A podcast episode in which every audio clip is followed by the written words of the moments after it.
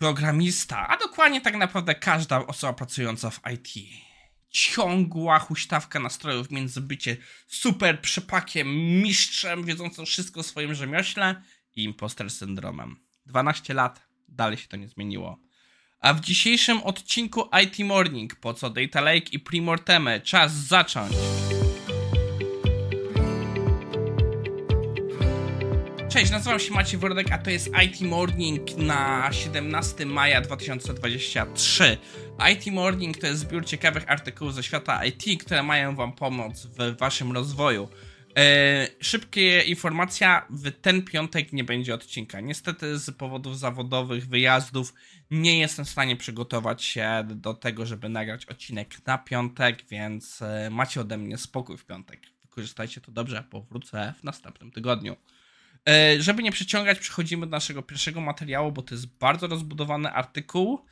I mam, i przyznam się szczerze, jeśli chodzi o ten artykuł, mam tu dwie ścieżki, które chciałbym poruszyć. Po pierwsze, jest to artykuł, e, który jest bardzo mocno przesiągnięty terminologią Amazonu, jeśli chodzi o mikroserwisy. I ja się zastanawiam, czy autor jest nawet świadomy, że on tak naprawdę używał e, terminologii, która idzie pod jeden konkretny ekosystem, bo e, ja część tych terminów znałem, bo między innymi obecna firma, w której pracuję, korzysta z e, AWS-owych rozwiązań, ale część tych terminów, mimo że koncepty pod nimi kryjące się były mi znane, nie rozpoznałem. Więc Pójdziemy w tym artykule dwutorowo. Będę omawiał, co się dzieje w artykule, czyli problem, z jakim próbuje związać się, rozwiązać się autor. I drugim tematem będzie właśnie, będę trochę próbował jakby to rozszyfrować e, e, skróty, które autor używa. I tutaj prośba dla osób, które znają się na tej dziedzinie, korygujcie mnie. Nie jestem ze świata Amazona, zrobiłem trochę research wcześniej, ale jestem pewien, że mogę zrobić zbyt duże uproszczenia na tym wypadku. E, I warning, podejrzewam, że to mi zajmie dużo czasu, bo to jest duży artykuł.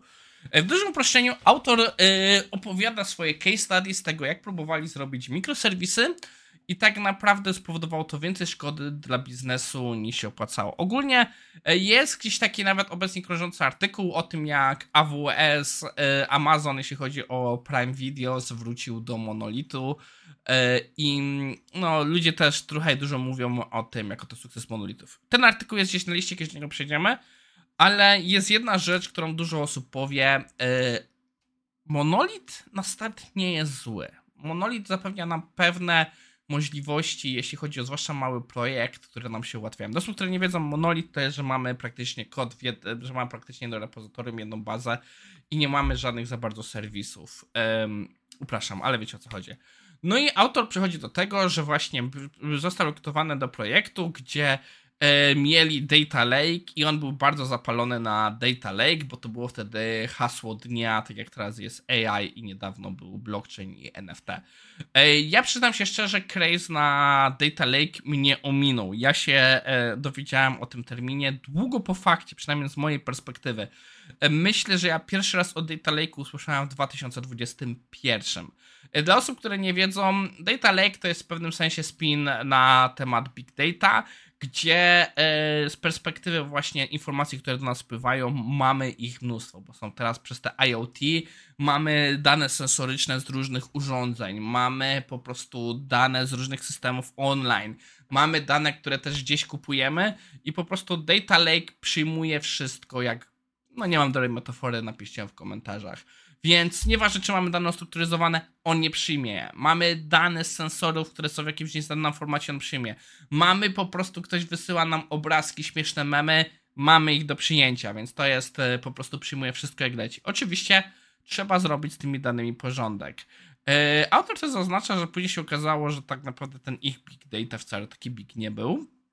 No i autor zaczyna od tematu tego, że tak naprawdę po co w ogóle był ten data lake i że nikt nigdy nie zadał sobie tego pytania wcześniej po co jakie to rozwiązuje problemy.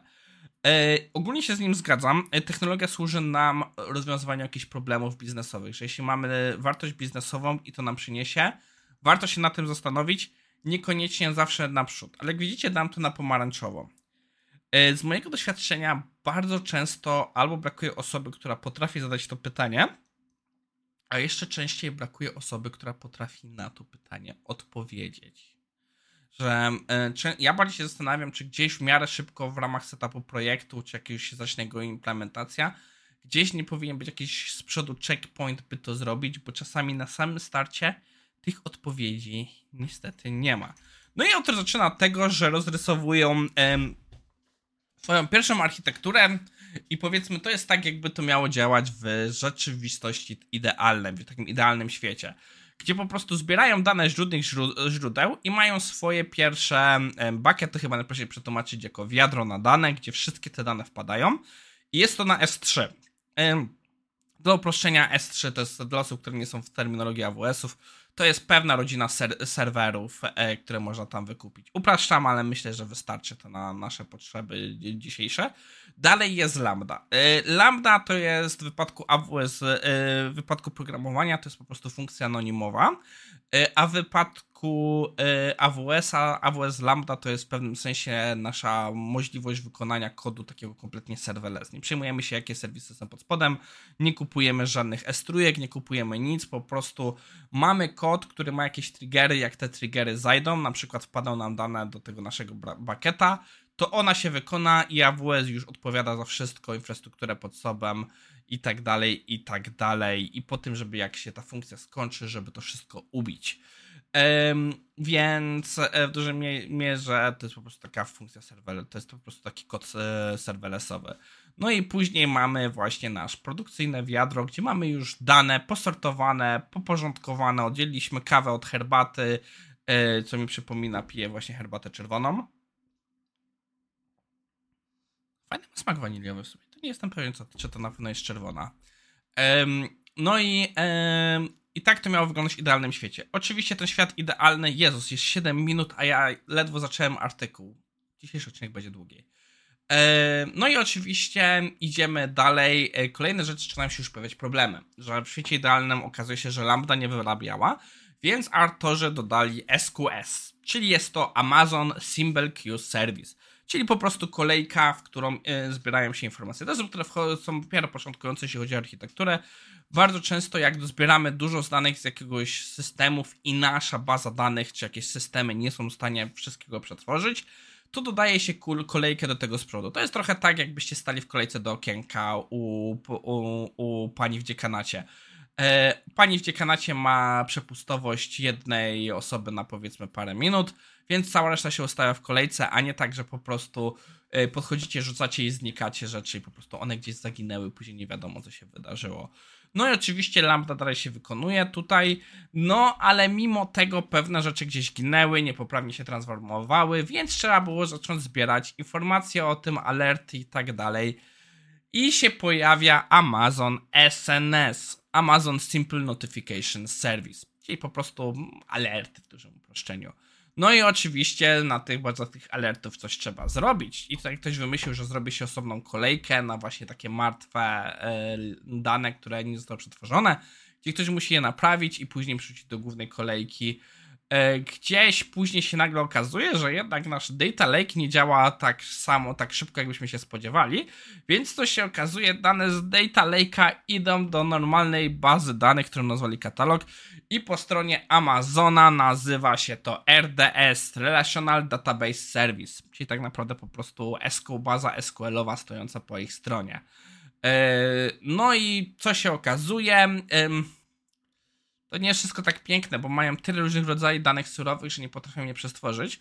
I to jest coś, co mnie naprawdę zdziwiło, bo ja od początku, bo w moim zrozumieniu Data Lake o to chodzi, że mamy tysiące różnych wariacji tych danych, więc ja przyznam się szczerze, dopóki trafiłem na ten krok, tutaj myślałem, że ta lambda właśnie, ona wie jak przetworzyć różne wersje danych. No okazuje się, że jednak nie.